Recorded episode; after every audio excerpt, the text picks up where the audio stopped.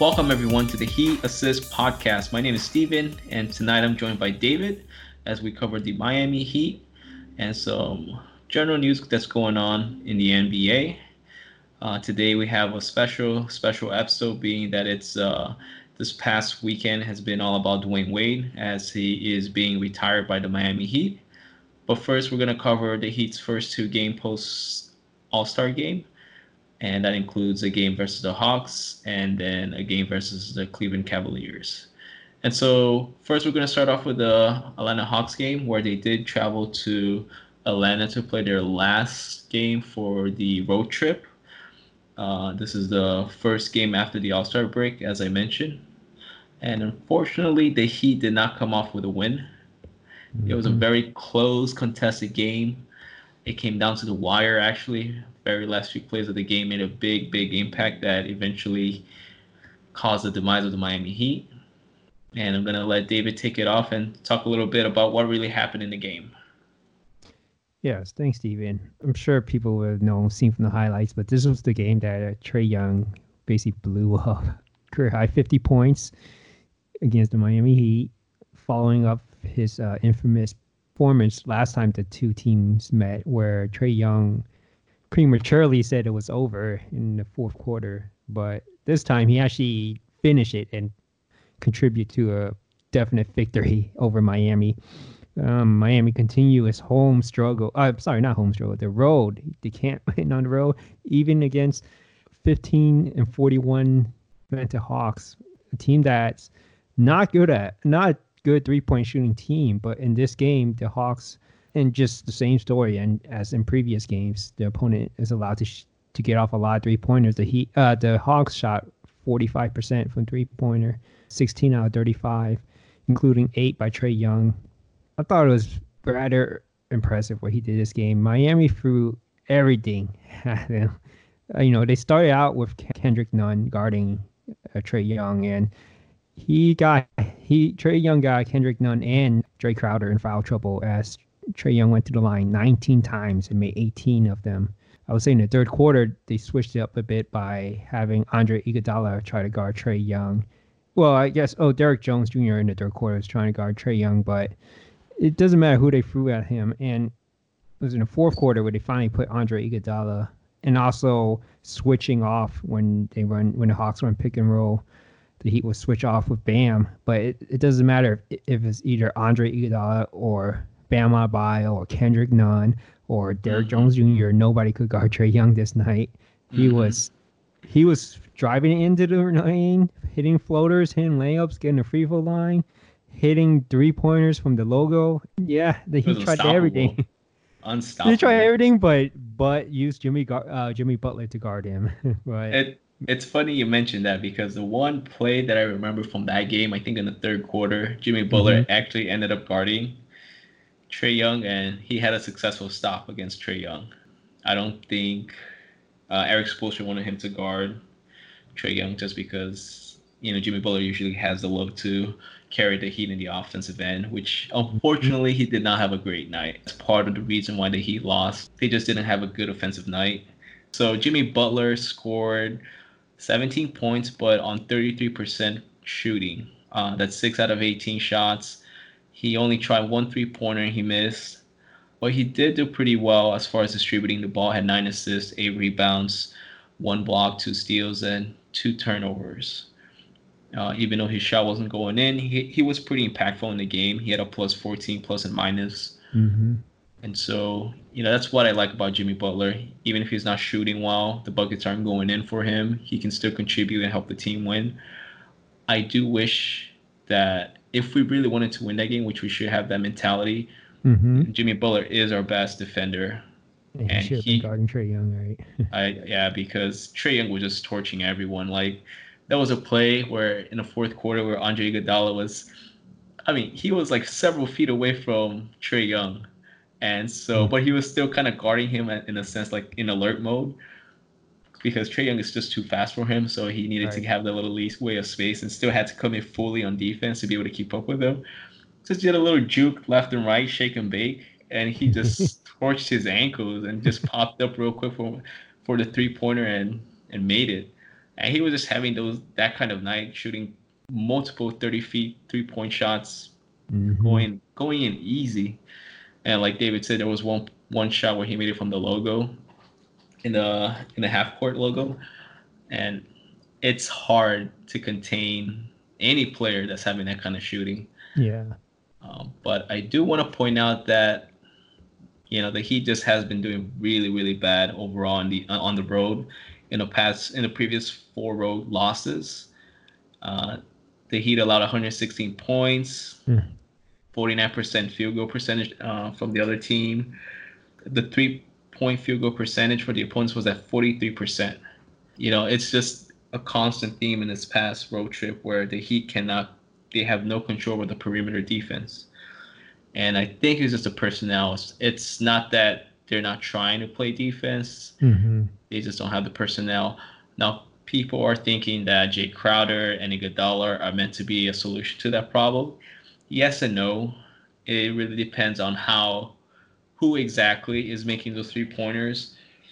When the guards are the issue, in other words, when the guards of the opposite team are just superior, faster, stronger than our guards, there's no one to contain them.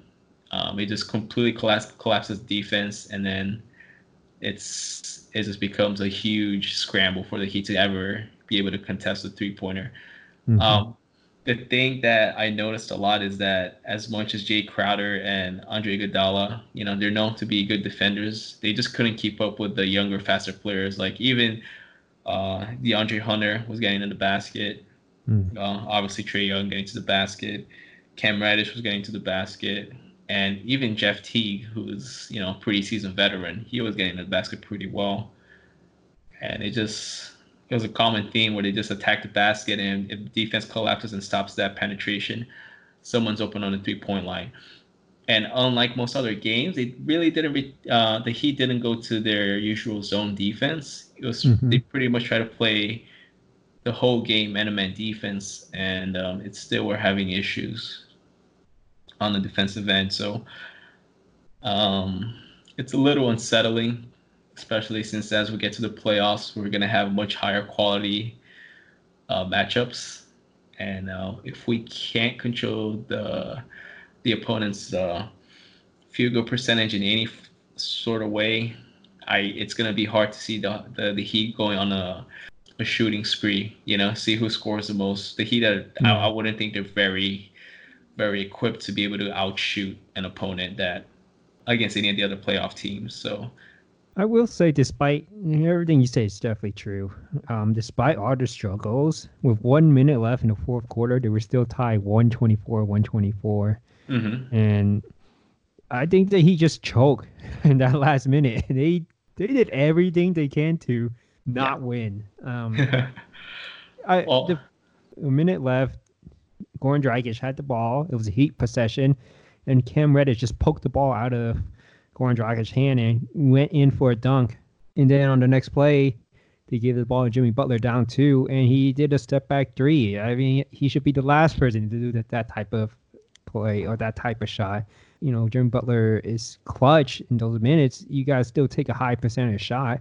Jimmy Butler, I, I mentioned this in the podcast. He only had two three points the whole month of January. This three point shot is it left him. He doesn't have that in him anymore. I'd, and then crucial turnovers, not only by Goran Dragic, but Bam Adebayo as well. It was tough plays. I don't blame him, but he had two turnovers also in that last minute of the game. And you got credit the Atlanta Hawks for their tough defense and, and forcing those turnovers, but the Heat they had the chance to win it and they blew it. Mm-hmm. The Heat actually, you know, if you look at the box score, you see the mm-hmm. stats you look at the percentage, their field goal percentage, he really weren't equipped to win that game. They shot a very low percentage, shot 41 percentage overall, 30% from three point line, whereas the Hawks shot 48% overall and 46% from a three point line. And I think the only thing that really gave them a chance, what I'm saying is what gave the Heat a chance in that game was that they out rebounded the the Hawks 51 to 41 mm. uh, with 15 offensive rebounds by the Heat. Largely thanks to uh, Bam Adebayo's great performance. He had 28 points, 9 out of 20, and 19 rebounds overall, five offensive rebounds, seven assists, three steals, and one block. So Bam had a pretty good night. A lot of his production came in the fourth quarter.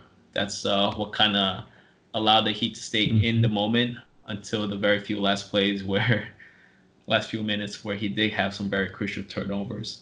But yeah. Going back just to, to touch up on that in the 4th mm-hmm. quarter, Bam was five for seven, 13 points and five rebounds. Mm-hmm. Nine minutes to play in that fourth quarter. So definitely the best player in that fourth quarter. Oh yeah, he stepped up big, which is good to see. Mm-hmm. It's just those crunch moments. Yeah, he's young. Yeah, it's one of those things he'll get better at avoiding those those turnovers at the those high high high crucial moments in the game. Mm-hmm. What what I wanted to touch up on is that it came down to the very last few plays and the Heat were in the game. I just feel like it shouldn't be like that just because of the quality of opponent that the Hawks are. They're just not a good team, and they're not a good defensive team. Right. They play no no defense, and it's hard to watch them it's watch it's hard to watch the Heat struggle against a team that they technically they're more talented than and better coached, but it comes down to matchups, I believe. The yeah, the and I would just, say the one mm-hmm. person who took advantage of the poor defensive uh, matchup was Kendrick Nunn. Trae Young is not known for his defense. and He took yeah. full advantage of that. The problem is he got in foul trouble trying to mm-hmm. guard Trae Young. So, but Kendrick and, Nunn finally showing a good game. Finally, right? Right, finally. so looking at his five road games during this road trip, he was at a minus 71 overall. Mm-hmm. But in this game, he didn't have as many opportunities, and which he couldn't because he was in foul trouble, like David said.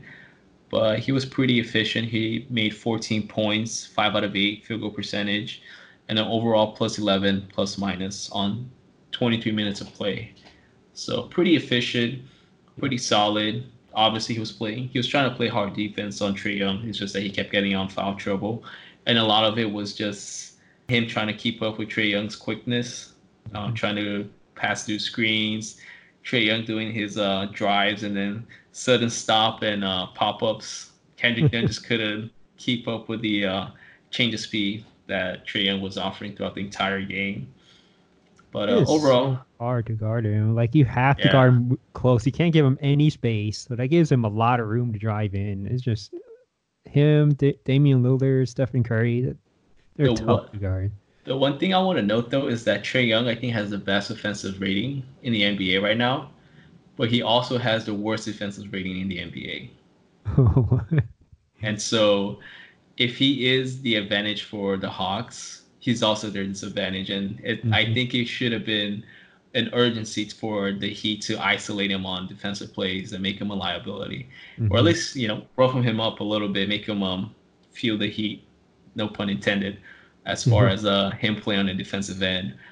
Uh, I mean, watching him play defense on some uh, quote unquote contested shots that he tries to contest, he barely raises his hands on most of his uh, contestants. You know, he just mm-hmm. he's not there, and I there were a couple of times where I felt on the you know the guard should have posted him up somehow, some way, mm-hmm. but we didn't really take try to take advantage of that. Overall, disappointing, I would say.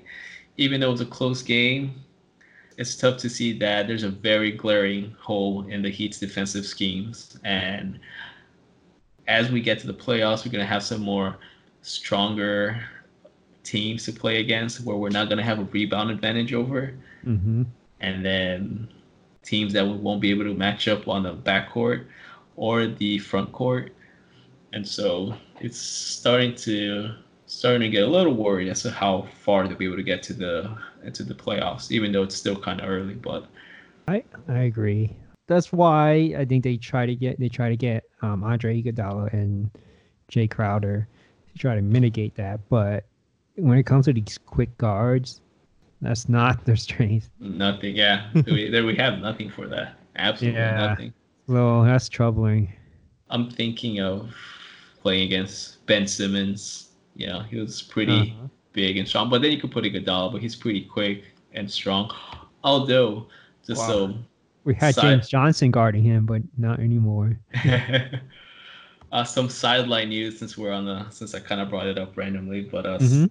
Ben Simmons is uh, he's gonna have an MRI on his small on his back, so uh, he's been having back issues.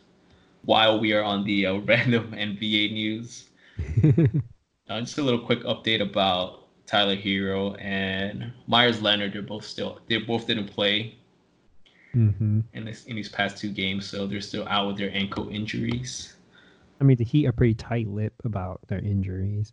which they should be. Mm.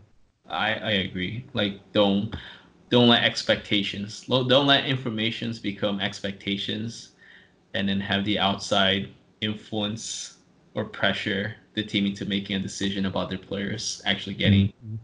into the court. So I agree with that. Do you have anything else to add about the Hawks game, David? Just that it was the first appearance of Solomon Hill, or at least the first time I see him. Yeah, he did all right. You know, I, he was hustling on defense. I'll give him that. Okay. he made a three pointer. Yeah, it was okay, but just one other thing is just Andre Iguodala. I do worry about him.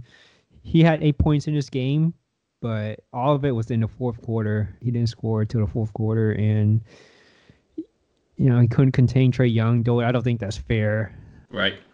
Right. He It's did just- have a minus 33 for the whole game. I think he was a negative every time he went into the court, which is not just his fault. right, it's know? not his fault. But I think it has to do with just he has, he offers no spacing, no offensive input. It just makes it harder for Yeah, no, for no offensive pressure. Yeah. And just to illustrate David's point, he was one for five from the three point line. Yes. He did have two blocks and one steal. Also one for three from the free throw. Yeah, can't even get to the form line. looks so bad. His free throw form, I'm like, oh, I can see why he always miss it. And if we want to think about it on the bright side, still relatively early in his season. It's his third or fourth or fifth game into the season, so he's still technically not in shape. hmm We'll give him a little bit more time. I mean, he's been disruptive in defense, like in the passing lanes, Mhm. and like he gets steals. He still he can knock the ball out of defenders. He he's still very smart defensively. He knows he has good basketball IQ, and it definitely. I think without it, it would be even worse. I mean, you don't see it in the box score, but he definitely holds his own on the defensive end. Uh, I just see he, I just see him disrupt opposing teams' offense. Just smart plays he makes. Yeah. Hopefully, Spoelstra will be able to figure out how to compensate for his lack of offensive pressure Right. with different lineups. I think they're still kind of experimenting.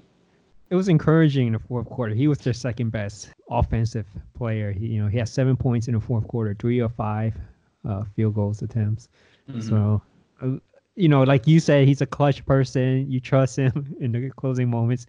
At least he he put up in the fourth quarter. Yes. I do want to point out that uh, part of the shooting woes that the Heat had was, you know, it wasn't just uh, Andre Iguodala, but also Duncan Robinson. He went one for eight from the three point line, and I think he and the I hate saying it like this, but him and um, Kevin Huerter from the Hawks were going at it. It was an interesting matchup between the two, but Kevin got the better of the matchup, I would say Yes. not by much. I think Kevin Huerter scored 17 points, 3 for 8 from the three point line, 7 of 16 field goal percentage overall. And Duncan Robinson went 4 out of 12 overall with 10 Mhm. points. That's that's not gonna get it done just because I feel like Kevin Huerter was attacking Duncan Robinson in their matchup. but- Yeah, they were trying. he was trying. Yeah.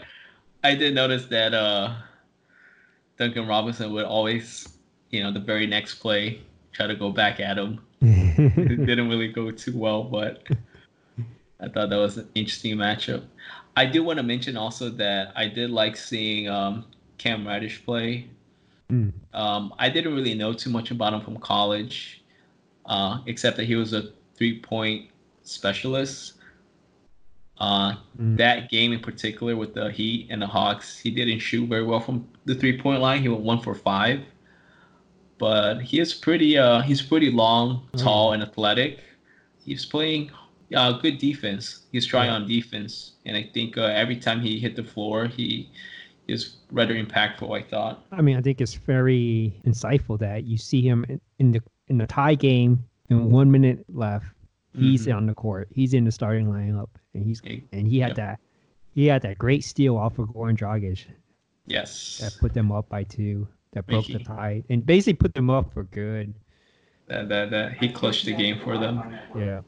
I also wanted to mention DeAndre Hunter, who played pretty well for the Hawks. He went seven for twelve and scored 17 points. He had the uh, biggest plus and minus for the Hawks that game, Hmm. and uh, he's known to be a defensive specialist. But his offensive game is coming up pretty well for a rookie. There's a, I think it's going to be a solid pick because uh, as many offensive powers, offensive options the Hawks have, you know, DeAndre, DeAndre Hunter being able to play defense and having that uh, offensive game de- develop as it has throughout this first year of his career, it's been pretty positive for, for him. The Hawks have a very promising young core. Trae Young, John Collins, DeAndre Hunter, Cam Reddish. It will be interesting to see how the Hawks develop in the next couple of years. I really, really want to see how Capela fits in with them. I think he'll fit really well playing with Trae Young and John Collins, being able to set picks, do the pick and roll with Trae Young, kicking out to either John Collins or any of the players. I think it'll be a very formidable uh, lineup to play against. The Hawks is going to have to figure out who to complement the the starting lineup with some very very strong or at least some very solid role players in the bench. Jeff Teague is definitely a good player to have in the bench. I'm just not sure if he's going to be able to stay there. Mm-hmm. But um, it's interesting. I just want to point out before the season started, I felt that the Hawks had the potential to be one of the sleepers, but it didn't quite turn out that way. It might happen next year. Uh, we'll see what kind of uh, changes they make to the roster, adding some more. they have some salary cap, or they have some money to spend next year. So Mhm. one of the few teams with money for free agents. Yeah, if they can add some nice bench players that can complement or at least play defense to complement all that offensive, the, the, the offensive prowess that the Hawks have, I think it'll be interesting next year. So we're gonna move on and talk to you guys about the Cavaliers game, where it actually went pretty well for the Heat. For sure, Uh, did. Funny enough, it's against a team that had the same score as the Hawks, 15 to Yeah, 41. record, yeah, yeah, completely different story though. yeah. you I, I mean, happened? after seeing the after watching that Heat game, you against the Hawks, you'd be like, the Hawks are not 15 and 41. They're, they don't have the same records as the Cleveland Cavaliers. How are they? How did are they losing so badly? But man, I don't know. I guess they're just not a good matchup for the Heat. But against this Cleveland Cavaliers game, I mean, Miami just came out firing on all cylinders. They just could not miss in the first quarter. The Cleveland Cavaliers are really bad. They allow a lot of three pointers, and it showed. Jimmy Butler did not start this game. He he was out for personal reasons, and um, yeah, that's interesting. Just because also it's the night that we hang up Dwyane Wade or we retire his jersey on the Mhm. halftime show. So I mean, hopefully he comes back soon. So Kelly Olynyk started in his place, and him, Duncan Robinson, Kendrick Nunn just they just bombed away on the Cleveland Cavaliers in the first quarter. I think they, especially Kendrick Nunn, he really took advantage of Darius Garland. Him and Collin Sexton are, they do not close out well on the perimeter. They there's no communication on the Cavaliers defense. I mean, he would just run some simple screens, and they'll find themselves wide open and targeting Car- Collin Sexton and Darius Garland, just targeting those two. They need to be more vocal. They need to man, I, I could see why the Cavaliers are not a good team if these are supposed to be the stars of their team. I mean, they're very good offensive players, but they really need to pick it up on defense. Uh, they look lost out there, and he took full advantage. And by advantage, this is gonna kind of make it a little bit more detailed to those people that weren't able to actually watch the game. Overall, the Heat scored on 57% field goal percentage Mm-hmm. and 48% from the three point line. And pretty much every single starter scored at least 13 points. Derrick Jones Jr. was the only one with 13 points, but everyone had double digit points. Seven of the Miami Heat's player had double digit points Mm-hmm. and on a very high clip. And I think they scored 81 points in the first half Yes. and just ended the game right there and then. Yeah, they were up 30 points by the halftime. And I was like, Kelly Olynyk came out firing. He was he was a perfect four out of four in the first quarter, three out of three from three points, Hmm. 11 points in just one quarter. Like, He had oh, man, 17 I never seen him that good. I never seen him that good. It's Oh. a perfect matchup, I guess. I mean, if you guys haven't seen a bad team play, it's surprising that the Hawks have the same score. Uh, they seem like very two different teams. I agree. It's mind-boggling. Hawks do not look like a 16 and 41 team. They look like at least a, a 500 team. Like after seeing them play against the Heat, they should definitely have a better record. I just don't understand. Uh, it's very curious to see that the Heat are able to take advantage of the the Cavs, but not the Hawks. And what I like we touched on a little bit before is just the matchups just didn't really it didn't would- work for the Heat against I would the say Hawks. the Hawks play like a team. The Cavaliers not play like a team. Oh, especially after all the the locker room troubles they've been having. Yes. They have really no leadership. I don't think anyone's stepping up to kind of control the the, the locker room. And just Andre Drummond looked lost out there. He only Uh, played 23 minutes, 25 minutes, sorry, 25 minutes as the star of the team. Kevin Love didn't even play. He didn't even dress up to play. So I mean, what I it was just puzzling. I mean, we could go on and on talking about the Cavs and how bad they are. They have literally nothing going for them. I can't really see any one of these players eventually growing into something that they can have a positive outlook for. Like before LeBron came in, at least they had Kyrie, who put up a lot of points, be a spectacle, you know, put on a show, and he he was a very popular player. They were pretty bad back then, pretty much just as they are now. yeah. But they have nothing to look forward now at all, and they have almost no assets. you know that post LeBron effect, the post LeBron effect is just is at its peak right now. I see the potential in Collin Sexton and Darius Garland. They they had okay offensive games. They really need to work on their defense. They need a good head coach that could teach them some just how to play team defense as well and just you need to communicate. You need to call out the screens. You need to like you need to be talking. You need to be vocal. They're just lip playing their own game on defense. It's pretty pretty bad. If you guys want to see uh, how a team play who should not play defense, definitely uh, check this game out with the Cavaliers. It's pretty pretty bad. It was pretty much over at halftime.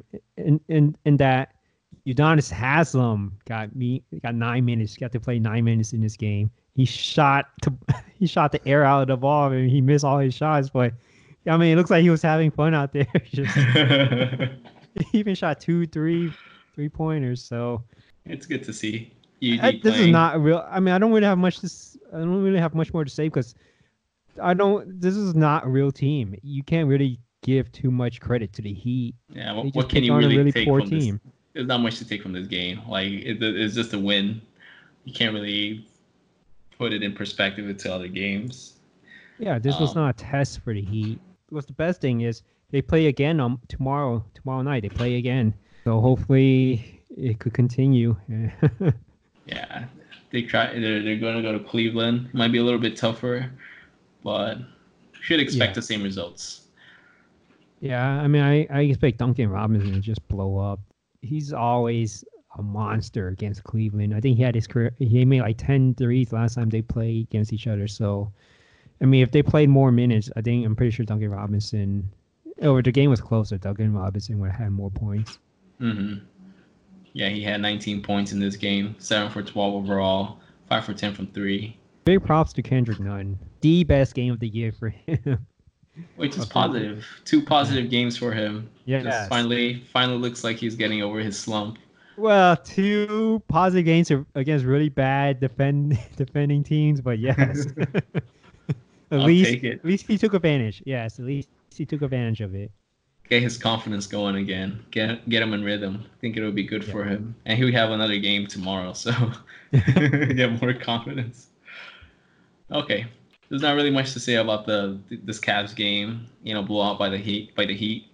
Yeah, I just So, um, I don't want to give them too much credit. This is this is not this Cavaliers team is not a real Not a test. yeah, it's not a test. You can't really take too much from their from the Heat performance in that they make good plays and they can make open threes. That's that's really good to know. Like you cannot leave these Heat players open for like a second. It'll make you pay. We'll move on. Uh, just a quick note, like we just mentioned, the Heat are going to play the Cavs tomorrow in Cleveland. So if you want to watch that game, be sure to check it. Uh, but right now, we're going to move on and talk about Dwyane Wade's retirement ceremony. Mm-hmm. It went on for three days, and it's been ongoing this weekend. Um, and if you guys want to get a really an inside look into Dwyane Wade's um, playing career, they're gonna show a documentary on ESPN, and it looks to be really insightful into his personal life throughout his playing career, Oh, yeah. and should be a good, interesting watch. So check it out. I think it's tonight at 9 p.m. Eastern time on ESPN. But uh, we're gonna go ahead uh, and talk about the ceremony. Uh, that he retired his jersey. So number three will never be worn by any other player for the Miami Heat. Mm-hmm. And uh, I'll let David take over. Yeah, just the whole ceremony. You said it was three days long, but throughout the ceremony, they even had the mayor of Miami came out and gave Dwyane Wade the key to the city to show how important he was, and just you know Pat Riley and all the former Heat players such as Alonzo Mourning and all his former teammates. You know, they all spoke nicely about Dwyane Wade and shared their memories with him. Uh, I, I also like how they had messages uh, messages from other players such as Chris Paul and Carmelo Anthony just congratulating Dwyane Wade. And it was just nice during the halftime show. Pat Riley invited his whole family, Gabrielle Union and his children, Dwyane Wade's children, to come up and uh, pull the strings to to lift his jersey onto the rafters. That's just a great gesture. What a great night for Dwyane Wade. And I love how throughout the whole ceremony they, they show their three championship trophy on Mhm. stage everywhere. And I think it's so symbolic because Dwyane Wade, you know, they retired their, the, his number, number three, and they have three championship trophies right behind him. All Always to throughout, him. yeah, throughout the whole ceremony. Yeah, it was Mhm. great. If you guys, for the younger fans listening to this, you guys have to watch the 2006 NBA Finals where he really came out as a superstar, took over the series in a unbelievable, unbelievable series by you know this young kid who, I mean, he's he was like on his third or fourth year, pretty new in the NBA, right? Mm-hmm. and just dominated the game against the prime Dirk Nowitzki, a much better, or so people thought, a much be- better Dallas Mavericks, who was younger, more athletic, and the Heat were just a bunch of old players trying to, Yeah. you know, get some playing time. He had some really like Gary Payton, Antoine Walker, know, Jason Williams. Jason Williams, yeah. And, uh, just to set set the stage, the Heat were down 2-0 into that into that finals. They were down two games to nothing. And in that third game in the third quarter, they were also losing. So it looked like it looked like everything was gonna fall apart for the Heat. But then Dwyane Wade stepped it up in that third quarter and just closed out that game and closed out the whole series because the Heat did not lose again in that Yep. final series. that third game, the last two quarters of that third game is a must watch. It was just insane. And that solidified his career. From that point on, he was a defined superstar for the rest of his career. And another thing to point out is that even though we know all about his wins, uh, how he carried the Heat and helped carry the Heat when LeBron got in, Mm-hmm. um, you know, the Heat had some really bad times too, and especially sure. since um, after the he won the first championship, and you know, we contributed a lot of assets to make that team up with Shaq, getting Shaq into the Heat, right, and getting all those Mhm. veterans to contribute to the championship. The Heat had they were going through a tough rebuild time, and it was also during the time during that time that Dwyane was going through. Uh, he was playing really well, but eventually ran into some uh, into some injuries. Mm-hmm. But it's very what I remember most about him during that time, which was tough for Heat fans, um, was that he, as as well as Dwyane Wade was playing, um, the Heat weren't doing too well, but he was always a great leader, a great locker room guy. You never really put, saw him in a bad light, in the sense that he always, you could always see that he had the team. You know, he always had his teammates support. He always supported them, and he didn't really put too much emphasis on the wins and losses because he understood that you know keeping the locker room together was more important than making a big scene and trying to point out why they're losing. Um, I guess it's a conscious to what we see in the NBA today. We see like a, a bad few spells for from certain teams, and then someone's calling, you know, someone from the team's calling someone else out in the team. And I always admired Dwyane Wade because he was such a. Uh, I felt like he was a very good leader for for for the Heat, and you could also see the mature matureness that he had when LeBron came in. Mm-hmm. You know, he was willing to step aside and be second fiddle to a player who, you know, we, we can all concede LeBron was much better than Dwyane Wade given his talents and physical attributes. But, you know, Dwyane Wade was the person that, that had been playing for the Heat his whole, for the Heat his whole career. And he, you know, he didn't have to, but he was willing to do it for the betterment of the team. Yeah, except that one season we went to the Bulls because they couldn't. Him and Pat Riley were arguing over his contract. Yeah, hey, I understand where he came from. Uh, but in the end, he got to finish the career with the Heat. As a Heat fan, since you know, I since I was like uh, in elementary school, mm. you know, Dwyane Wade's probably the most prominent figure I, I, I remember for the Heat.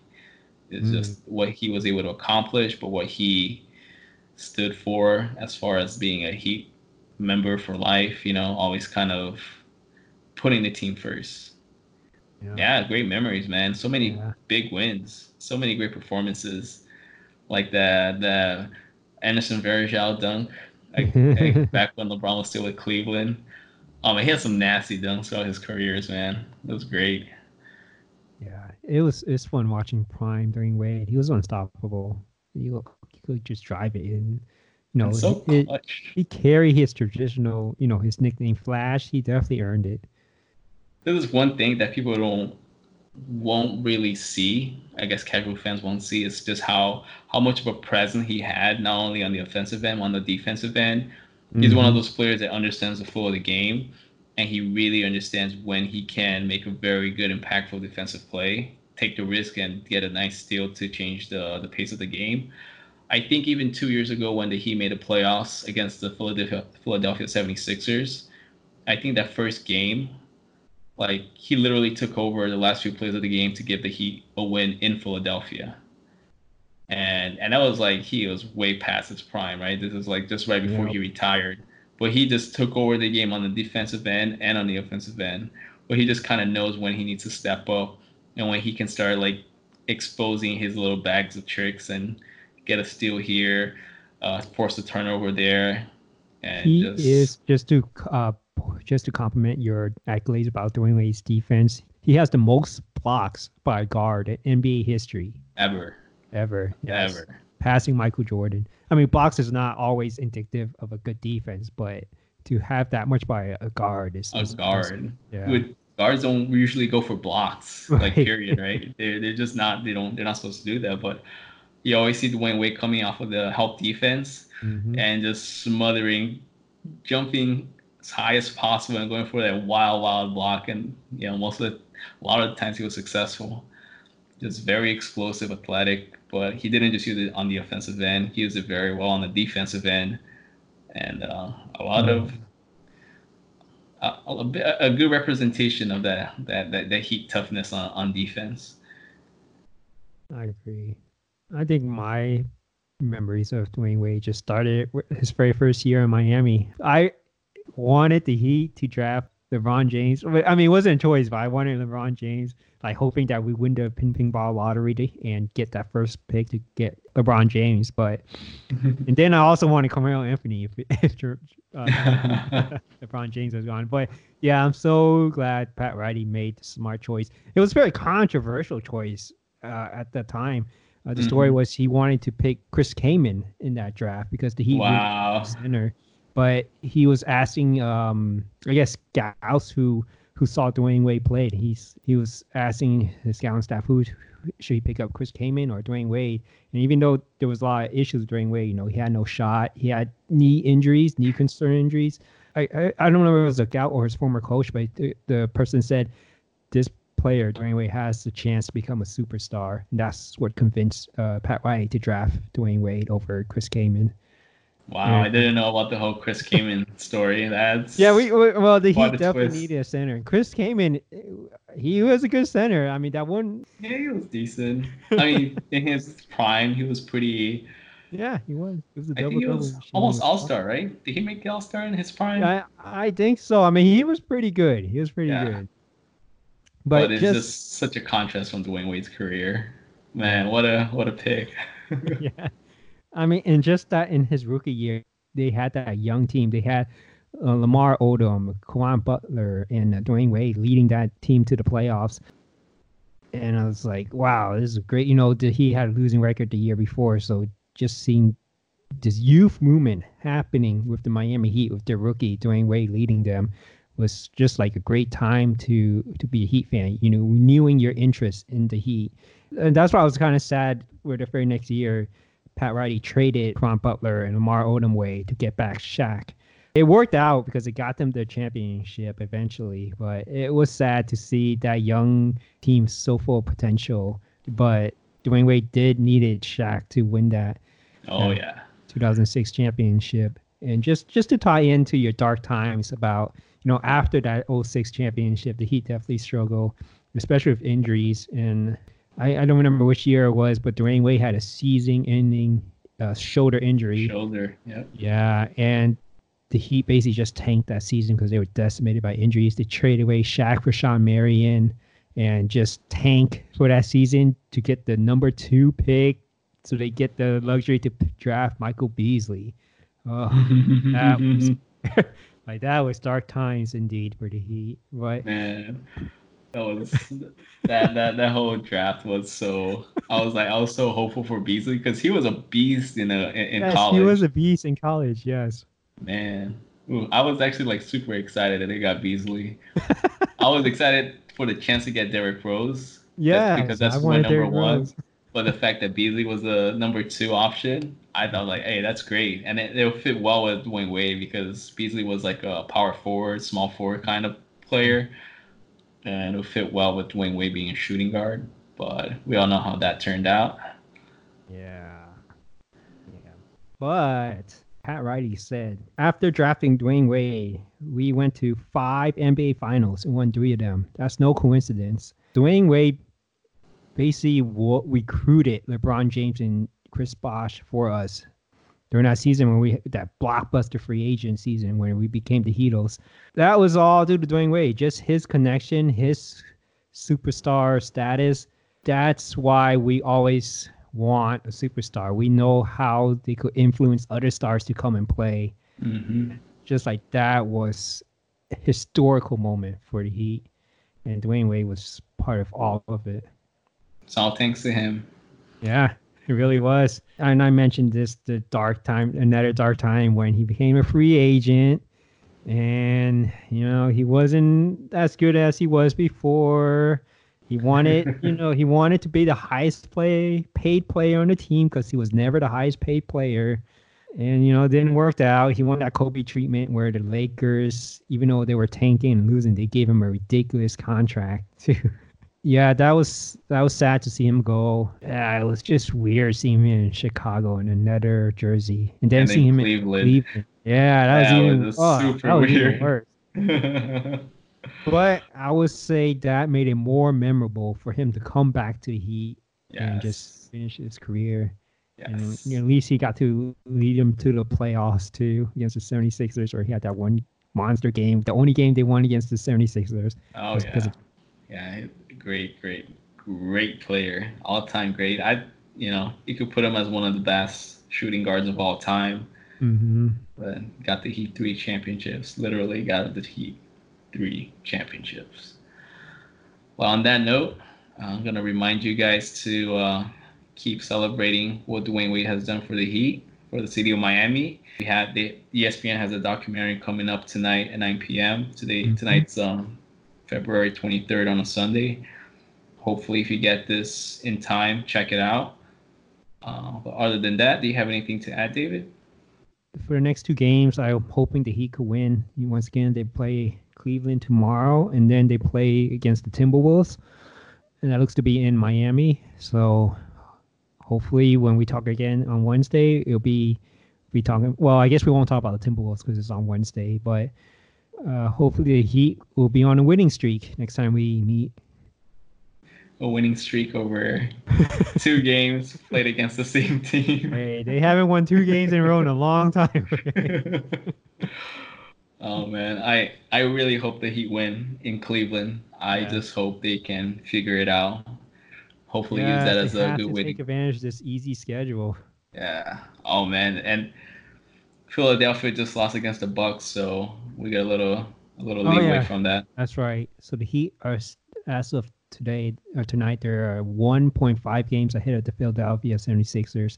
But they after the loss to the Hawks, they were actually half a game above 76ers. so I mean it's, it's close. and like I mentioned last week, the Sixers have the second easiest schedule the rest of the season. I could definitely see 76ers overtaking the Heat, you know, if mm-hmm. the Heat continue to play like how they've been playing. Yeah, yeah, absolutely. All right, guys. On behalf of the Heat Assist crew, my name is Steven. That was David, and we'll see you next time on another episode. Take care.